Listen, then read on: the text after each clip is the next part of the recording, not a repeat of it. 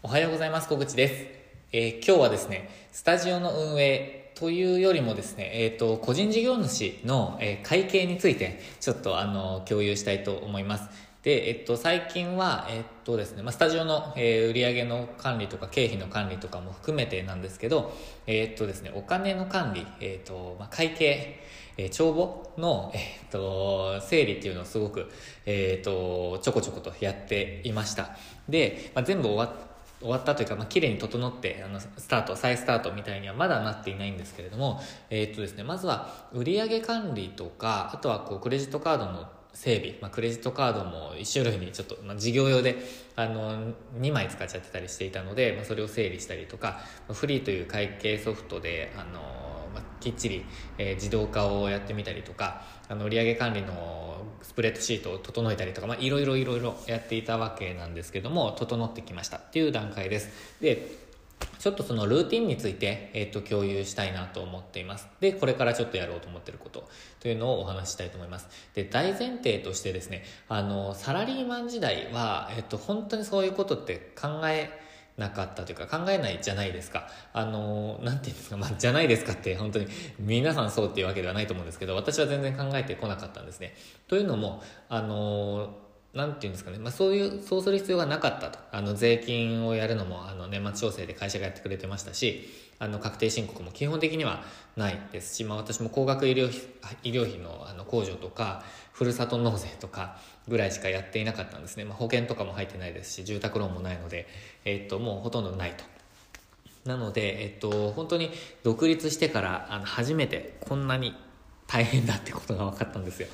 でも、あのまあ、来年の確定申告を楽にするということと、あと売上とあの経費のこうバランスがどうなっているのかっていうのをこう把握するためにもすごく大事って聞いているので、えっと、まず整えてます。で、えっと、まずちょっとふたつ、えっと、ふたつ大きくあの紹介、まあ、共有したいと思ってるんですけど、まずは売上管理についてと、あとは、えっと、レシート管理についてですね。で、売上管理は先ほどお伝えした通り、フリーというあの会計ソフト、あのクラウド会計ソフトでやっています。で、なぜフリーにしているかというと、あの税理士の大河内薫先生、あの大河内さんって YouTube やっている方いらっしゃいますけど、あの大河内先生があの紹介されていた動画で、まあ、弥生会計とかマネーフォワードとか、えっと、フリーがあるんですけど、まあ、その中で、えっと、携帯のアプリでもできて、で、クラウド版でもできるっていうあのものは、あのその時点ではフリーが一番おすすめっていうふうにおっしゃってたんですね。で、まあ、動きが一番早いのは弥生会計ですと。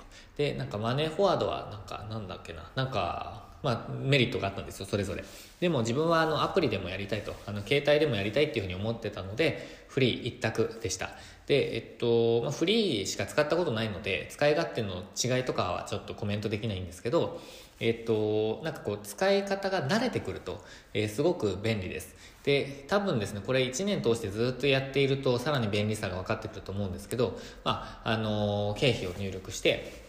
あとは請求書を出したりとか、そういう機能もありますし、えー、まあ項目を追加したりとか、部門を追加したりとかっていうふうに、なんかまあいろいろ、えっと、機能をこうやっていってます。あとは、あのー、銀行口座とかクレジットカードと連携ができるので、えっと、何かこう取引があった時にこれは何ですかっていうふうに勝手に聞いてきてくれるんですね。で、えっと、まあそのために事業用のクレジットカードと事業用の銀行口座っていうのを、あの、準備しておくのが一番便利というか、まあそれがマストだと思うんですけど、まあ、それがですね、ちょっと会社時代に、会社員時代に使ってた銀行を使い始めちゃったりとか、クレジットカードが先月まで、まあ、今月の支払いもあるんですけど、えー、ちょっとこう混ざって使っちゃってたっていうのがあったので、もうクレジットカードも全完全にも事業用と。で、えっと、銀行口座も、まあなんか過去のものは全部リセットして事業用に切り替えてるっていう感じにしています。えー、これをやるまでにですね、結構もう本当にいち、にかげつかかっちゃいましたね。えー、なので結構面倒だったので、あのこれから、あのーえーとまあ、個人事業主としてやるっていう方にはもう本当に最初からゼロベースのクレジットカードと、もうゼロの、えーと銀行口座をもう用意するのが絶対おすすめっていうふうにお伝えしたいです。でそれと同時に、えー、ちゃんとですね、えーと、クラウド会計ソフトにやるっていうのも大切だなと、まあ、あの Google スプレッドシートとかでまとめるっていう方法もあるんですけど、まあ、私はちょっと面倒くさがりなので、えー、自動化をなるべくしていきたいって考えているので、まあ、月にせんにひゃくえんぐらい払う必要はあるんですけど、まあ、自分は使うっていう結論決断をしました。で、えーっとですね、まあ、これ確定申告にもあのそのまま書類をあの持っていけるので、えーっと、なんていうんですかね、すごく便利なんですよ。あのスマホと、えー、パソコンだけで、えー、全部完了することができました。まあ、あの極論言ってしまえばスマホだけでもできるんですけど、まあ、そういう状況ですね。で、えーっとまあ、月々の売上の管理っていうのは、えーっと、毎週土曜日に、えー、その前、前の週、まあ、前の土曜日から前日金曜日までのスタジオの売り上げを入力するのと同時に、えっと、経費ですね、を、あの、フリーに入れたり、あとはちょっとこれは明日からやるんですけど、えっと、レシートを貼ったりっていうのをやっていこうと考えています。で、えっと、それと同時にですね、えー、まあ、今言いましたけど、レシートの管理ですよね。えー、入力関係はまあ週にいっかいやると。で、月にいっかい、あの、毎月の売り上げっていうのをやっていこうと思ってます。で、年にいっかい確定申告っていう感じですけど、まあ、それをやる、やるべく進めています。で、もう一つ、その入力関係とはもう一つ別で、レシート管理が重要になってくるんですよね。なんかこれ本当にですね、あの、こ、これかって分かったんですけど、初めてやってみて。本当にちょっと面倒なんですよね、後からやると。なので自分としては毎月、あ、毎週、えっと、土曜日にそれをやって、で、いっかげつずつのこうなんかファイリングをして、で、いちねんのあの確定申告が終わったら、えー、にせんにじゅういちねんどぶんボンと、あのそんな感じで、えー、っとなんていうんですかね、あのー、スムーズにできるようにしたいなと思っています。本当にですね、これをちょこちょこやっていれば、えー、確定申告もですね、多分一瞬なんですよね、本当に。えー、っと医療費をまとめるのと、あとふるさと納税をちょっとまとめるのぐらいですよね。本当にそれだけでえっと、書類でできてしまうと思うので、まあ、保険料を入力したり、保険料っていうのはあの、えっと、自分で入ってる保険ではなくて国民健康保険とか、あのそういう入力とかもあるので、まあ、それをやるだけでですね、本当に済んでしまうんですよね。なのでレシート管理も重要だなと。で今、えっと、にせんあの去年の分の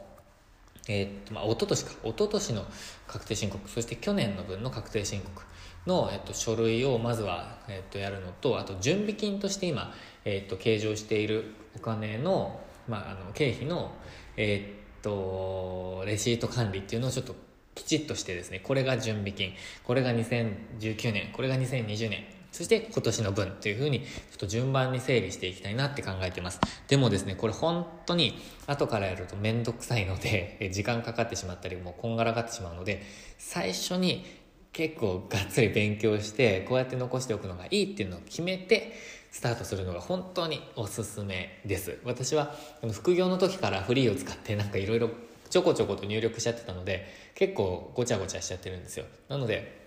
ちょっとまだ全部終わってないんですけど、にせんにじゅうねんの年度締めっていうのを、えっと、して、あの、ちょっとなんか記録が、えっと、正しくありませんとか出ちゃってできてないんですけど、まあ、それをやって、今年からは本当に綺麗にスタートしたいなっていうふうに考えてます。ということで、この動画で、あ、動画ではなくて、この、えー、ラジオでお、あのー、お伝えしたかったのは、えー、とにかく、最初から綺麗にする。それがおすすめです。えー、経験者は語るということで、参考になれば嬉しいです。なんかこう困ってると。どうしたらいいか分かんないっていう方いらっしゃったら、あの、ご相談いただければ、えー、無料相談乗りますので、無料相談ってあの、なんていうんですかね、さんじゅっぷん無料相談って私やってますけど、あの、スタジオについて、えー、ちょっと、そんな感じで、そんなノリでですね、こういう苦労しましたってお伝えできることがあれば、えー、お伝えしようと思いますので、えー、いつでもご連絡ください。ということで、今日も最後までご視聴いただきましてありがとうございました。週末、楽しんでいきましょう。あの、サラリーマンの方は、えー、ぜひ独立したいと思われている方は、週末を使って勉強ですね、前に進むことを、あのー、ぜひやってみましょう。ということで、今日も、週末も、えー、チャレンジできる一日にしていきましょう。